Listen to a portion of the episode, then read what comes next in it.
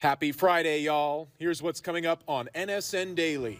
Our Chris Murray looking back on a decade old project, repicking Nevada basketball's all time starting five. This is home to me. I didn't want to leave. Nevada baseball's Matt Clayton sticking with the silver and blue through a coaching change. Shannon Kelly shares the seniors' long standing ties to the Wolfpack. The fans are really nice. Everybody's uh, taking to me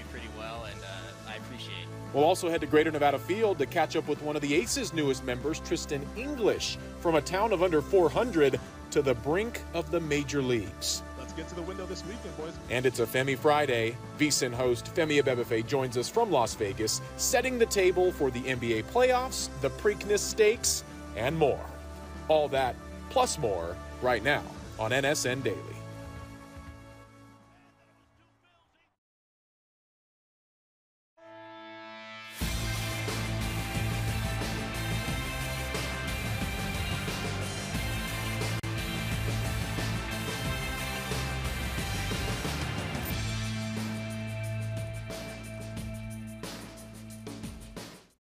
Well, hello and happy Friday once again, friends. Welcome into our Champion Chevrolet studio. He's Chris Murray. I'm Mike Stephenson, and you know what it is. This is NSN Daily. Lots to get to on today's edition of the show. We have state tournament games going on as we speak, but we want to go back to what happened yesterday out of the Douglas Tigers because, boy, they are a dominant team we have talked a lot about on these airwaves, and they set an impressive record yesterday. Let's hit those highlights as we start with Carter Eckel of the Nevada Appeal hooking us up from the press box because Talia Trenton's home run there was Douglas's 61st of the season, Chris, a new state record. Yeah, the previous record of 60 by Palo Verde in Your 2017. That was Talia's 13th home run of the season, so certainly a ton of power on that team, and that set what was to come for Douglas.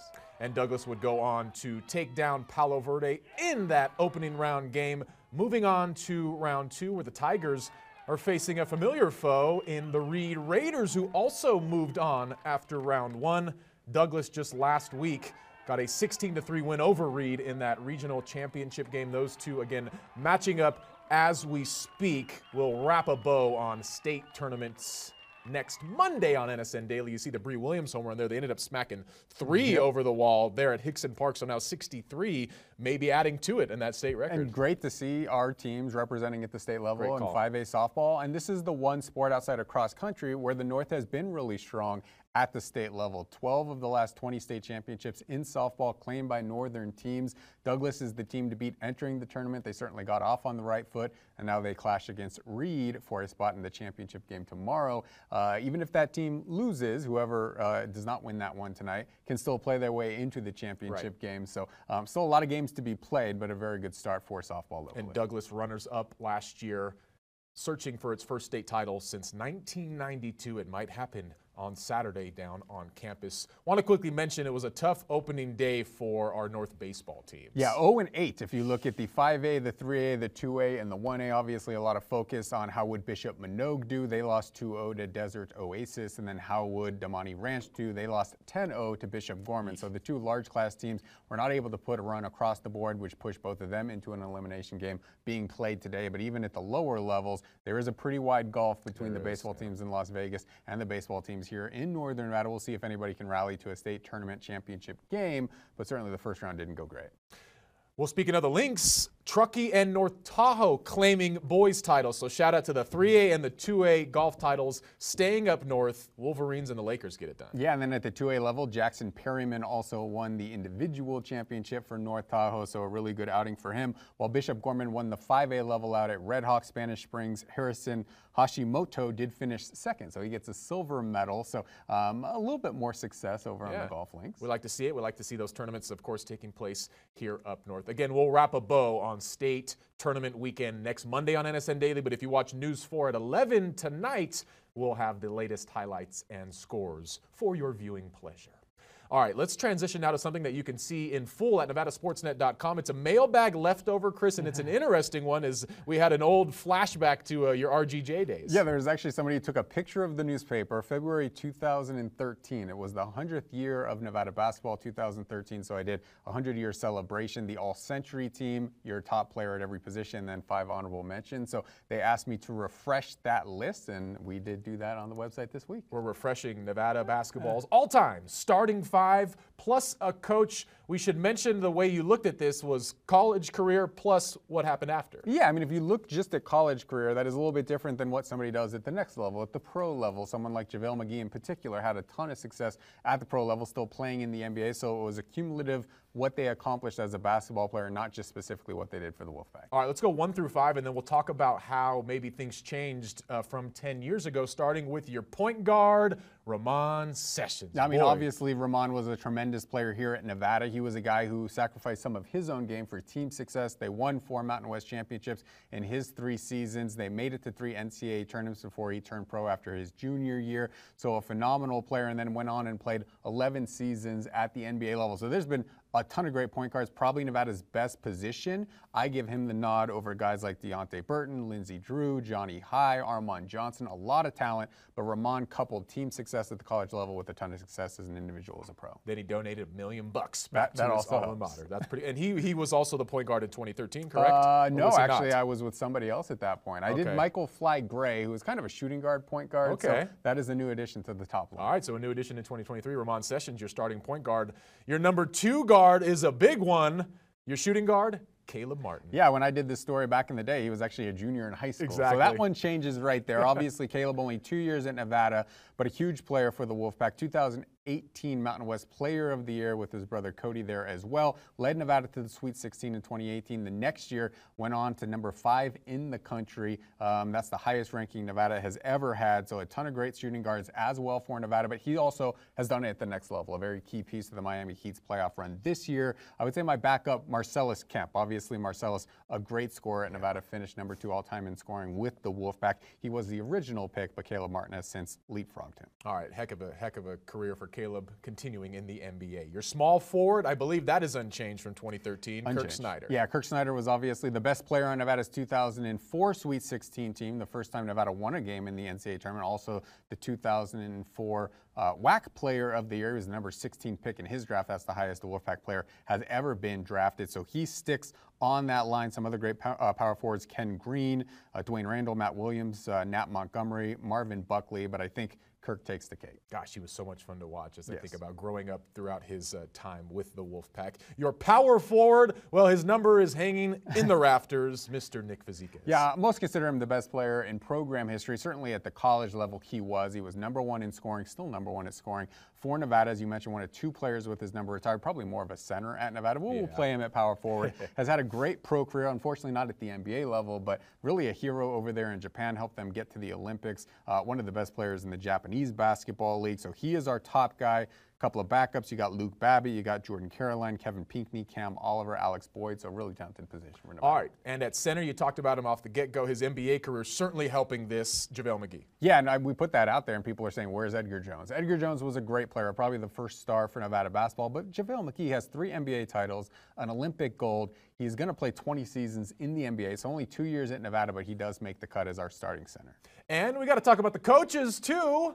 In 2013, this man had not stepped foot on campus quite yet, but you got to give the nod to Eric Musselman. I think he might have been the head coach of the Reno Bighorns at the time, He but might he is the coach of our all-time Wolfpack team. Certainly Trent Johnson and Mark Fox, Sonny Allen, Jake Lawlor all had great tenures, but he is the best coach hands down that Nevada's ever had in men's basketball. He's backed that up at Arkansas with uh, back-to-back Elite Eights, and then this year a Sweet 16. Really revitalized this program, so he is coaching that squad. All right, that's pretty good stuff. So Nevada's all-time starting five, 10 years later after Chris's original picks in 2013. You can read more about that at nevadasportsnet.com. Coming up next on NSN Daily, we're heading down to Las Vegas, checking in with VSiN's Femi Abebefe as we try to get to the window over the weekend. We're talking bets next. Welcome back to NSN Daily on a Friday alongside Chris Murray. I'm Mike Stephenson. We are in the Legends Bay Lounge powered by Circa Sports. Good reminder that you can download the Circa Sports app and place bets anywhere in our beautiful Silver State. As we now head down south and to Las Vegas and the Circa Sports Book, we are joined by Femi Abebefe. It is another Femi Friday, a VSIN host, commentator, and the co-host of the GM Shuffle podcast. Femi, I know Vegas is buzzing right now, especially with VGK playing tonight. The Western Conference Finals, game one, coming up later tonight at T Mobile Arena. That's going to draw a lot of action at the betting window. That's fun. We got Vegas's NBA team, the Los Angeles Lakers, in the midst of the Western Conference Finals as well. Not going as well for the Lake Show, down 0-2 in the series, but maybe they'll bounce back going home tomorrow night over there at the crypto.com arena. But a lot going on. I mean, the Preakness, the PGA Championship, we got the NBA, NHL playoffs. It's a fun time to be a better. Oh, by the way, there's also a bunch of baseball games as well. So it's a good time to be down here, as always, in Southern Nevada and Las Vegas. We'll get into the NBA, the NFL, and the Preakness, but with the Golden Knights playing today, do you like their chances of winning the Stanley Cup? Uh, obviously, they've got a really tough matchup coming up here with Minnesota, and we'll see who they face out of the Eastern Conference if they're able to get through. Boy, I mean, this Stanley Cup playoffs has been an absolute crapshoot. You know, I dabbled into it because I'm not really into the hockey, following it all throughout the regular season, but I dabbled in the postseason because how could you not? Because it's a fun sport to watch. And I, I bet the New York Rangers, and through about two games into the mm-hmm. first round, it was looking really good, and then they fell apart against the New Jersey Devils. So it's been a very wide open Stanley Cup playoffs. The defending Cup champions, Colorado, they get knocked out in round one by my beloved Seattle Kraken. You got Boston, who got knocked out in round one, the best record in NHL history in the regular season. They get bounced. So I think this thing is up for grabs. Uh, right now, if I had to guess who wins it, I would guess maybe the Florida Panthers. They seem like they're a team of destiny. You don't really think Stanley Cup and hockey when you think of Florida, but the Panthers have been terrific. They go in and they beat the Boston Bruins in the first round in that game seven, and they've carried that momentum all the way throughout these playoffs here. So if I had to guess, I would put my money on Florida to go ahead and lift the Lord Stanley's Cup. How about that 4 OT win yesterday for Florida? Something going on as we were talking yeah. about before we came on air with these eight seeds in Miami and just sports in South Beach in general. it's been a heck of a year when you go back to the NCAA tournament and, uh, and even before that. All right, let's transition now and talk a little NBA hoops. Game two last night, Lakers and Nuggets. It was so funny listening to Michael Malone after the game. He's like, after game one, nobody's talking about Nikola Jokic's incredible performance. They're talking about how the Lakers may have discovered something, but Denver, boy, answered the call yesterday after LA went up 10 Femi, 32 to 10 run by the Nuggets. How you seeing this mm one with Denver up 2 nothing now? Yeah, the, the, Nuggets have needed to change their name to maybe the Spicy Nuggets because man, they got a chip on their shoulder and they've been talking about how hey, nobody respects us. I mean, this goes back years. Even when we beat the Clippers, is what Jamal Murray was referencing. He said when they beat the Clippers in the bubble, nobody talked about Denver going to the Western Conference Finals. It was about how the Clippers collapsed. Like Denver just seems like they're the overlooked team. Nikola Jokic, one could argue, he was overlooked in the MVP race this season. Nobody wanted to give it to him for three straight years. I think we're finding out that that was very dumb. He's the best player in the league and has played like it throughout these postseason, averaging a triple double in the postseason. So, a lot of to like about the Denver Nuggets when you look at it on the surface. Now, with that said, I think LA gets back into this series. In fact, I think the Lakers still win this series. Mm. The Lakers have been a really good team ever since making those trades at the deadline, getting Jarred Vanderbilt, getting a number of pieces that have been put together. D'Angelo Russell, one of them there, to get this thing back on track and making one last run with LeBron and Anthony Davis. But I think people are just kind of overreacting a little bit, and the market's overreact. I get it. The Lakers have to win four of their next five to ultimately go to the NBA Finals. However, Denver, all they did was they were favored and they won at home. So they held serve. They did what the home team is supposed to do protect home court advantage. Now we go back to LA for game three coming up Saturday night, and then game four will be later on on Monday. And I think that the Lakers can get back on track. I mean, you think about last round, Denver went up 2 0. Everybody was pounding their chest about the Denver Nuggets, myself included. And then they went to Phoenix and lost game three and game four. So we had a game five situation 2 2.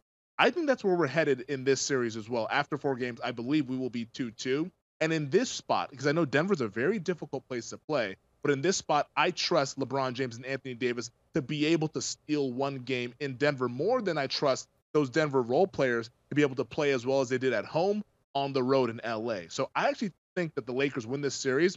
I played some Lakers in six at 10 to 1, and I've also played the Lakers plus 375 on the series price as well. I think the Lakers go to the NBA Finals. This was a little bit of a hiccup down 0-2, but it's not as bad as people think it is. They only lost those games by about five points or so. So I think the Lakers bounce back and ultimately win the series.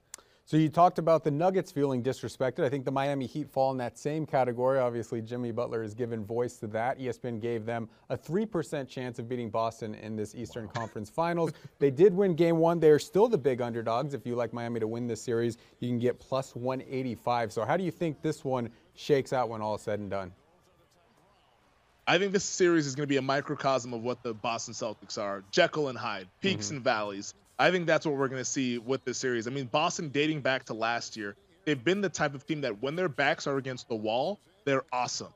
But when they're kind of in a cushy environment, they just play with their food and they let other teams beat them. And series get prolonged a little bit longer than they should. We saw that in the first round with the Atlanta Hawks. They should have closed the Hawks out in game five. They lose that game. They end up having to do it in game six. We saw last series where they almost tricked away the series against the Philadelphia 76ers, losing that game five at home. They had needed a Jayson Tatum heroic effort in game six in the fourth quarter to even force the game seven, which they went ahead and blew out Philadelphia. So in these backs against the wall situations, I think we get the best of the Boston Celtics. And the best of the Boston Celtics is the best team in the NBA. I've laid eight and a half with them tonight. I even laid nine with the Celtics tonight. Uh, I think that number right now is on the run. There are some tens that are populating. Wow. I think at 10, that's when you kind of stop there. I think that's a little bit too much. It's a bridge too far. But anything under 10, I think, is a play for Boston in game two. I'm really confident that they're going to go ahead and even up this series. Now, as for the series as a whole, I would not be as confident to lay minus 225 or minus 210, whatever it is, for Boston to win the series. I think they do win the series, but I think this could go six or seven games just because I don't think Boston has that killer instinct to when they recognize that there's an inferior opponent in front of them to go ahead and pounce on them. I think they let those teams hang in it. I think Jimmy Butler and Erik Spoelstra can steal at least one more game, if not two more games. Wouldn't surprise me if we see this thing go seven, but I think we're going minimum six games Celtics Heat though. But I think Boston advances to the NBA final. Miami, boy, they're a tough out, squeaking past the play-in and now winning game one on the road. to steal a phrase you once taught me, that uh, Celtics defense at times looking like cook food for Jimmy Butler. they are. He's killing it. All right, let's transition now. Talk a little NFL because if you go to the Circa Sports app, you can place bets for NFL Week One, which doesn't arrive until September. So I'm curious, Femi. What is the strategy when you can place bets on the NFL during the summer when there are still so many unknowns? I mean, how glorious is it? You pull up an odds board, you see NFL game, you see sides, you see totals, you see money lines. It's just the NFL is my favorite sport. I'm sure that you guys can now tell with the smile that's on my face. But I just love the anticipation that we have for this NFL season that is still months away, like you mentioned, Mike. But I think the strategy with this one is to not necessarily place bets, but just monitor the market. And I think you can get a really, really good key in on how the market perceives teams will be because as much as we all collectively or individually know about the NFL, the collective and the the, the kind of the uh, the, the, the, the, the, the common theme amongst people in the market, I think, is the smarter opinion there. You know, I think there's expertise in the collective. So I think kind of keeping tabs on what that does in the market will, will let you know how teams will be going on later in the season. And I think you can apply that to, let's say, an awards market, or you can apply it to a futures market. If you see a team in week one over the summer get aggressively bet against, it's probably a bad sign for that team heading into the season. And I think a team like that is probably the Arizona Cardinals, who are going up against a quarterback in Sam Howell who has started one game in his career, and a team in the Washington Commanders who has a win total of last time I checked six and a half, and yet the Cardinals are being bet against as if people know that Washington is just going to blow them out. Like you know, Washington right now is a six-point favorite at the Circa Sportsbook and at other sportsbook across the market there. So it tells you right there that Arizona not going to be a good team. So I think that is how you kind of keep tabs on what's going on in the market there. And then you can maybe wait a little bit. If you like an underdog, I think waiting is a good way to do that. Wait till game week because oftentimes in the spring and in the summer, all throughout the offseason, those favorites get bet. So if you want an underdog, you'll probably get a good number and a better number once we actually get closer to kickoff. If you like a favorite, you might have to do it now. You might have to bet that now if you like the favorite. But if you like the dog, which we see underdogs more often than not go ahead and cover in week one because we're still really uncertain about how these teams actually stack up. I would wait, and that's what I'm going to do as somebody who likes to bet underdogs early in the season when there's more unknowns. I will go ahead and wait for week one, that that that week of leading up to those games in the opening weekend. I think is when I'll be placing those week one bets. So right now, just kind of monitor things, but uh, keep an eye on on how things are going because I think you can apply it in other markets going forward. Staying on the NFL, uh, Davante Adams of the Las Vegas Raiders came out earlier this week and said that he quote unquote destroyed the Aaron Rodgers narrative, meaning that he was only a good wide receiver because of Aaron Rodgers. Obviously, was very good with Derek Carr last year. Now we'll be playing with Jimmy Garoppolo as the Raiders starting quarterback. How do you think Davante does with Jimmy G, who doesn't necessarily stretch the field quite as much as his previous two quarterbacks? You know, I think Davante Adams is just one of those players that it doesn't matter who's throwing him the football. He's going to make that player better. And I, think you saw that with Aaron Rodgers last year with his play even declining and Davante Adams staying at the level. Now, I'm not saying that Davante Adams is a better player than Aaron Rodgers because we know that Rodgers has his legacy and that's cemented. He's going to the Hall of Fame. But Davante is going to the Hall of Fame as well as probably the best receiver of his generation. and I think he can uplift Jimmy Garoppolo. Now, the key with the Raiders and with Jimmy Garoppolo is that can Garoppolo stay healthy? That's been something that's been hard for him to do throughout his career. I think he's only stayed healthy and played a full season one time in his career. He got hurt his first year with the 49ers. He got hurt last year. He got hurt the year before that. Like the, the injuries for Jimmy Garoppolo continue to pile up, whether it's a thumb, it's a foot, it's a shoulder, it's an ACL. Like he's either he has bad luck or he just for some reason get, keeps getting the injury bug. But if they can keep him healthy, I think that this Raiders offense can really not necessarily take off, but be pretty efficient because Jimmy Garoppolo has experience working with Josh McDaniels. Now Davante Adams is learning this offense. Josh McDaniels, like he's is now in year two. He should be more comfortable in it. They can move him around. They can do those types of things and get him the football. So if Jimmy G and Davante can get on the same page, and they brought in Michael Mayer, the tight end out of Notre Dame. They brought in Jakobi Meyers from New England and a, another receiver that knows the offense. Maybe they can be a pretty good offense. Defensively, that's another story. Hmm. We'll see. Tyree Wilson, that first round pick, he's got to pop early on for them to be a good defense to pair him with Maxx Crosby. But I think offensively, I didn't even mention Josh Jacobs. Like this can be a really productive offense for the Raiders. And it starts with Davante Adams, who's the best player on the team, in my opinion. And as long as he's on the same page with Josh McDaniels and that front office and the entire organization, I think that at least offensively, the Raiders can be pretty productive in 2023. A lot to be decided there in Sin City and at Allegiant Stadium. More pressing this weekend is the Preakness, and I tell you what, it pays to watch because two Fridays ago, Femi had the Mage pick, and sure enough, he comes and wins the Kentucky Derby. So does Mage do it again as the favorite in the Preakness, Femi? Just seven horses. How do you see this going? You know, one thing I think as betters, and also just as a life uh, pro tip, is that know where your strengths are and know where your weaknesses are. and I think with the horse racing, I know where my weaknesses are, but I also know a lot of smart people who bet the horses. And the smart people were the ones who told me to bet Mage. Luckily, I was able to give Mage out with you guys a couple weeks ago, and we all got to the winner's circle. So, after doing the Preakness preview here at our network here at VSIN, I went ahead and talked to the smart people once again. And the smart people told me that Mage likely to win this race, and you see that reflected in the odds. I believe Mage eight to five on the morning mm-hmm. line might even close even money, or might even close four to five by the time we actually get to post here because of the uh, the, the, the scratch of first mission who's now left the race there. But I think Mage is going to win this race, but you don't really get paid out much on even money or four to five. So we got to go to the exotics to go ahead and get a little bit of scratch here. So I went ahead and played it straightforward. I'm going to play Mage in an exacta with the number one horse, National Treasure. The number one horse, National Treasure, is really interesting because that is a Bob Baffert horse. And for anybody who's followed horse racing, even for five minutes, you've probably at least seen Bob Baffert, the white hair, the sunglasses. He's the most recognizable figure in all of horse racing. And he says his favorite race is the Preakness. He says that the Derby has all sorts of stress. He talked to the Athletic earlier this week and said, "Hey, I love the Preakness because it's just like it's it's kind of the nitty gritty. And usually I come into this as the hunted. Now I'm the hunter because Baffert, of course, served the suspension after everything that happened with Medina Spirit in the Kentucky Derby a couple years ago. So Baffert loves this horse, National Treasure. So I'm going to pair up Mage and National Treasure with an exacta. Finish one two. That should pay out, I think, in the range of about seven to one, eight to one. We'll see what happens at the uh, the pot once we actually get to the race time. But I think that's the way to go ahead and play this race. I think Mage wins it, but I don't want to pay at even money. So go with the exact, the Mage National Treasure, number one, number two. We'll see how it works out at Pimlico tomorrow afternoon. Hey, you're batting a thousand so far on NSN Daily, so might as well go for it again here as the Preakness arrives. He is Femi Abebefe, VSIN commentator and co-host of the GM Shuffle podcast. Femi, as always, thank you, sir.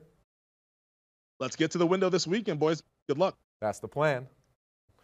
A lot of money to be won and I'm potentially putting my money, lost. Uh, coffee on Chris is a horse in this race all one word. Coffee My name's Chris. Chris. I'm obviously betting on Chris. With that said, you don't drink coffee though. Uh, I do not drink coffee, so coffee without Chris maybe. Maybe that's the horse I need to Coffee on Chris as in he'll buy it for everyone else. Yeah, but 20 to 1 odds, so might as well give it a shot. Hey, we'll see. It's worth it. Download the Circa Sports app. All right, uh, coming up next on NSN Daily, we're talking a little Nevada baseball, and Chris is also handing out report cards for men's and women's golf. We're heading to campus next on Daily.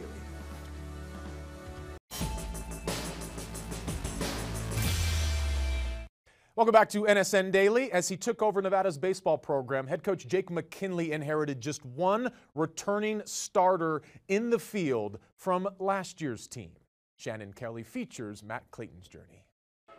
Matt Clayton always knew he wanted to play college baseball. I grew up with three brothers, so I was playing with uh, two of my older brothers ever since I could remember. always going to their practices. Clayton isn't the first in his family to wear silver and blue. His great uncle, Don Beely, was a shortstop for the Wolfpack in the late 1970s, and one of Clayton's older brothers was recently a student at Nevada. We were here together for two years, so it was nice to have like like family here and have someone here throughout the time, especially when it was my first time being away from home. Family ties weren't the only reason Clayton wanted to play for the Wolfpack. One of his high school teachers, Jim Stassi, was a Hall of Fame catcher for the Pack in the 1980s. Well, in Yuba City, the Stassies they like kind of coached me growing up, and then um, so th- he went here and played, and so did his son. So just kind of always been interested in Nevada. Four years into Clayton's college career, TJ Bruce left Nevada for TCU. The catcher became the Pack's lone starting position player to return this season under new head coach Jake McKinley. I'm a pretty loyal person, and like this is home to me. I didn't want to leave. I'm gonna finish where I started. And he's making the most of his final season at Peccole Park, leading the pack in hits and RBIs while ranking second in home runs and doubles and batting over 300. I'm a pretty quiet person, so like I speak with my actions, not always my words. Just having somewhere to go every day and work and get after that is my favorite part. Clayton has been the Pack's rock behind the plate, starting nearly every game the last two years. That guy is solid. He doesn't make too many mistakes, and, and when he does, like that's a guy that I've built a relationship to kind of you know go up to him and tell him like, hey man, like you got to do better on this. And he, he's kind of like you know he gives me the same thing. If I'm not doing something right, he, he lets me know too. From winning a Mountain West title and bringing the program back to an NCAA regional for the first time in more than 20 years, he says it's not necessarily the games he'll miss most. Working with the guys, hitting in the cages with them, and just being around everyone. I've always worked hard, so I don't regret anything. My time's done. I've, I've been here for five years, and it's time to be done, but I've enjoyed playing. At Peccole Park, Shannon Kelly, Nevada Sportsnet. Nice piece with Matt there. Thank you, Shannon, as the Wolfpack wraps up its season at San Jose State this weekend. Let's transition now to some report cards for some seasons that are already complete. You can see Chris's full breakdowns at nevadasportsnet.com. We're talking both Wolfpack golf teams today, starting with the men under a first year head coach this year. Yeah, it really struggled to be honest. I mean, obviously, when you have a coaching change, there's going to be different things, but they only lost two starters from last year, so they did bring back three starters. They were coming off four straight NCAA regional appearances, so that's a very high standard for this program to meet.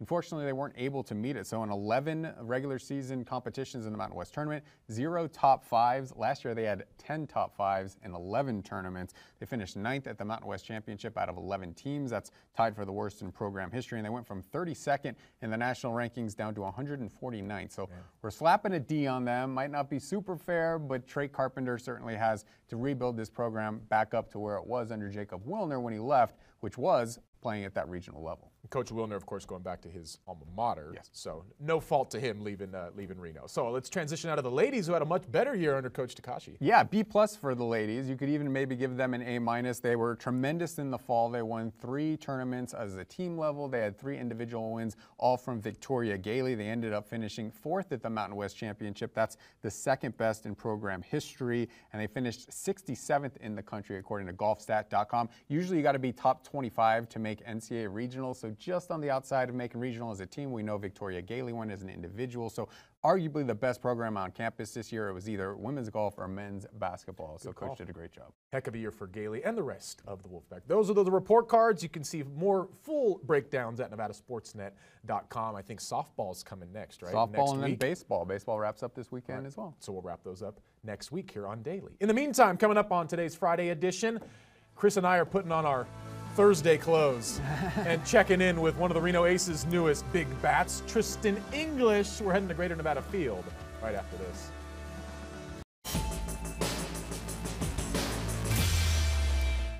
Welcome back to NSN Daily. Chris Murray, Mike Stephenson hanging out with you on a Friday as we head down to Greater Nevada Field to chat with one of the newest members of the Reno Aces. It is Tristan English in the middle of a series with Sacramento is Reno as we welcome in Tristan out of Stockbridge, Georgia. Tell me about Stockbridge, Georgia, Tristan.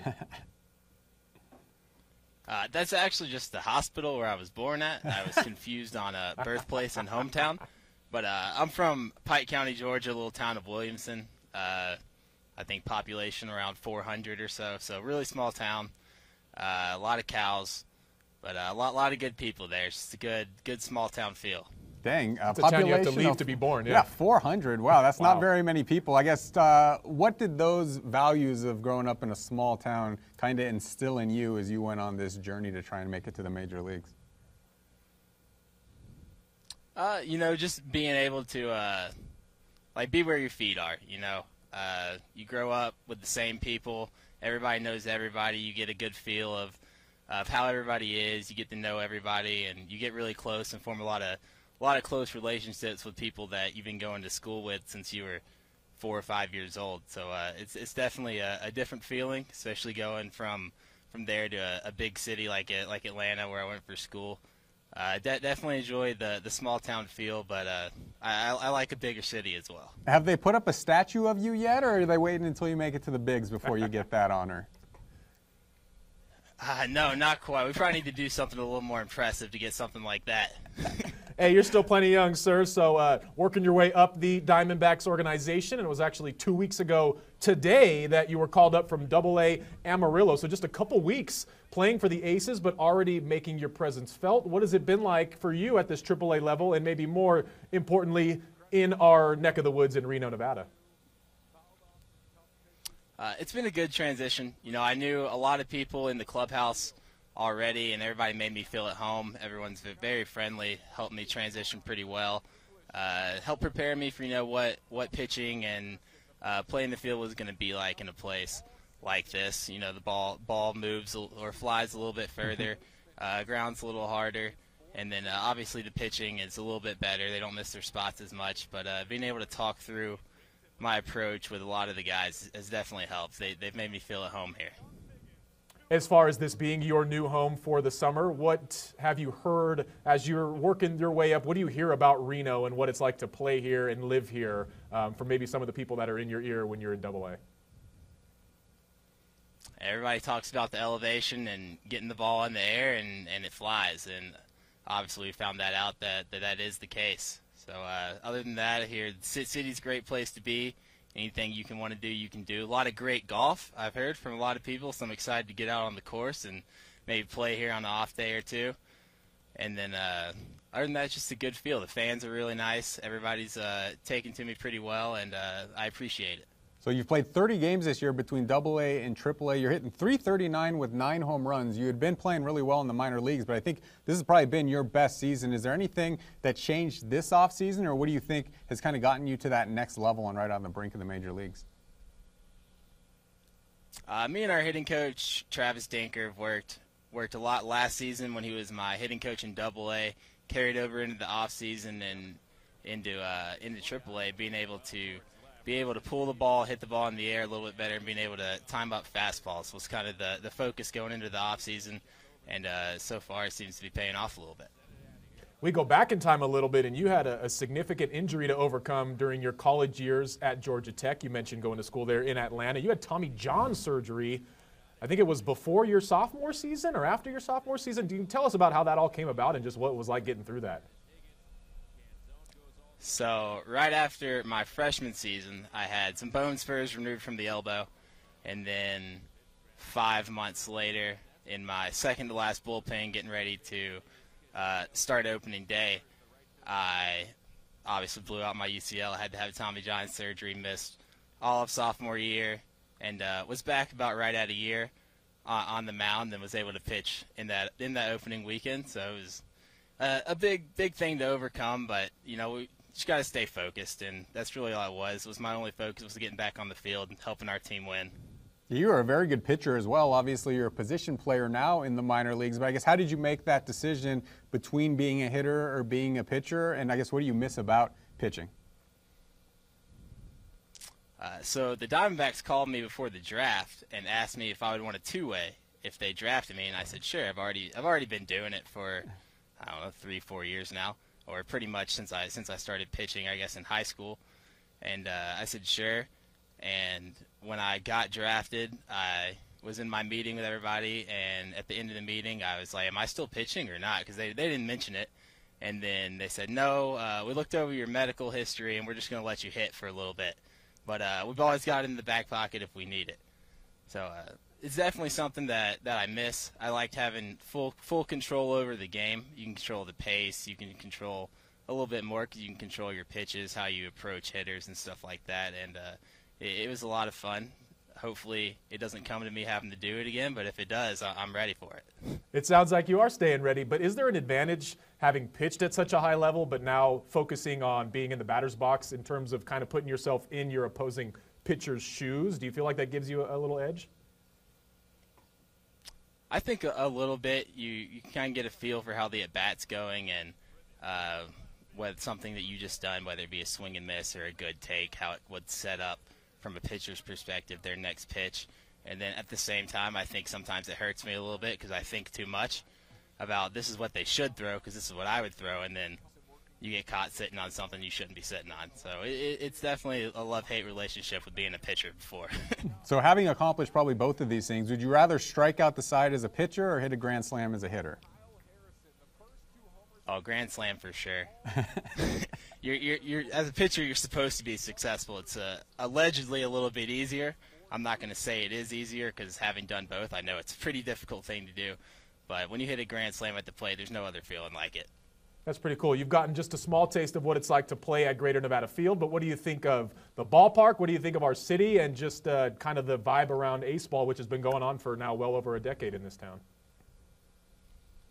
The ballpark is beautiful. I mean, everything from our clubhouse, weight room, to the stands, the field itself, uh, the stadium, and then the fans here are extremely nice. They're always asking for autographs. They're always saying, hey, and then they, they remember your game from a week ago, two weeks ago. Hey, I was here the last time you hit that home run or you made that play at first base or you gave my kid a ball last time. They really appreciate it. And it's nice to have fans that remember you and kind of value you as a person rather than just a player.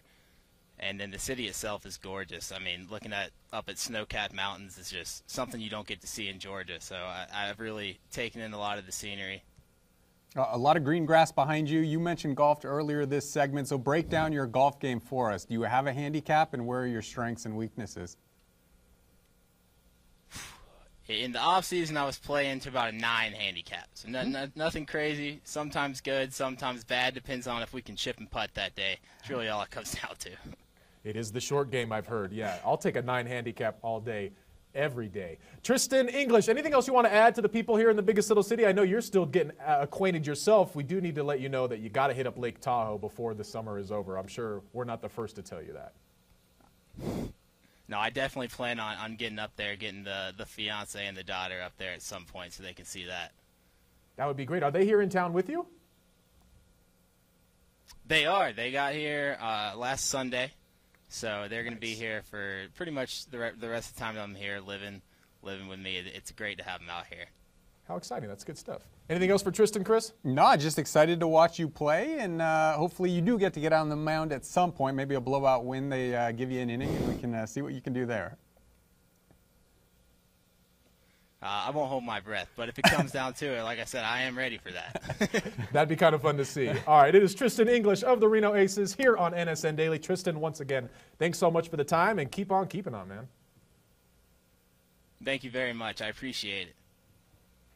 Always cool. I always love hearing the the snow-capped mountains thing because it's yeah. something uh, that we as residents of here for a long time maybe take for granted. So it's always nice to get that perspective of like, oh man, they're, they're kind of distracting. They're so beautiful, really. yeah, you don't usually get that in every single city, and obviously coming from the city he came from, 400 people, it's just amazing. You can do anything from anywhere, and, and certainly to come from a population of that small and now be at the AAA level, one step away from the major leagues. Hopefully he's able to accomplish that this year, but just shows you that if you have that drive and certainly that God-given ability, it doesn't matter where you come from, somebody will find you and you will have success. Yeah, exactly. And of course, the minor league website has him at, as a Stockbridge, Georgia native because that's where he had to be born because his town was so dang small. So nice to learn exactly where he is from. Tristan English from the Reno Aces. All right, coming up next on NSN Daily, more show on a Friday.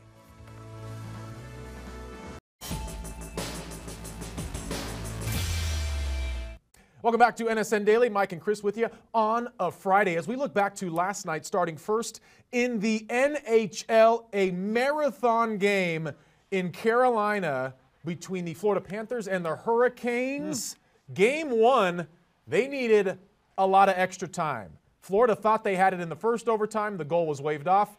took until the fourth overtime for Matthew Tkachuk to get it done. I think the TBS halftime crew was thrilled that this didn't go to a fifth one. I was hoping for a fifth overtime, to be honest. I was in my kid's bed watching it on my phone because it was time to go to sleep, certainly over there in the uh, uh, Eastern time zone. But, uh, you know, the Panthers have been the underdog of these playoffs. A huge goal by Matthew Tkachuk, a killer for Carolina to lose this one at home. Literally played more than two games. You're talking about four full overtime periods. Frederik Andersen, I thought, played tremendous for Carolina. He made 57 saves in the goal, probably stopped at least 10 should be goals in overtime, only to get the loss. We'll see how they rebound, but one of the longest games in NHL history. I think it was number six all time, and yeah, that puck going off of the official and right into Tkachuk's stick. So a big break there for Florida, the eight seed taking game one. Let's transition now to the NBA. The Denver Nuggets took game one, and if you ask head coach Michael Malone afterward, I guess everything was all about the Lakers and how they maybe figured something out in the second half of that game. Well, the Nuggets, well, they figured out how to win game two as well last night in Denver. LA led by 10 in the third, Chris, and then Denver went on a 32 to 10 run that really buried the Lakers. Jamal Murray's fourth quarter, a big reason why as well. 2 nothing heading back to LA. Yeah, all Jamal Murray in this one. 23 points in the fourth quarter. It's his fourth 20 point fourth quarter in his history. LeBron played okay. I thought he played really well defensively. Way too many three point attempts. Anthony Davis didn't really show up 4 of 15 from the field. So Lakers are in a very difficult position. We'll see if they can rally back and make this a series, but a big comeback from the Nuggets. And it looked like everybody was winded. We're used to elevation here. They clearly were not because everybody was very tired in that fourth quarter. Only six teams in conference finals history have ever come back Mm-hmm. from down 0-2. Two of those teams led by LeBron James. we go. We'll have to see what happens as we transition to Heat and the Celtics game two coming up after Miami took game one. Caleb Martin had a huge performance in that game. I know the Celtics are going to certainly be trying to get right tonight. Yeah, I mean, the Celtics is just very unpredictable. I think they'll come out and they'll play hard and they'll play much better than they were able to play in game one, specifically the third quarter. They did win three of the four quarters. But if Miami wins this game, the Celtics might be in major, major trouble. To lose your first two at home, you can't have that. So we'll see if Boston shows up and plays better than they did a couple of nights ago. Talking about the Florida Panthers in eight seed, the Miami Heat in eight seed, something going on down in South Beach. All right, coming up next on NSN Daily, we have a legend to remember. We'll talk about that to wrap up this Friday show right after this.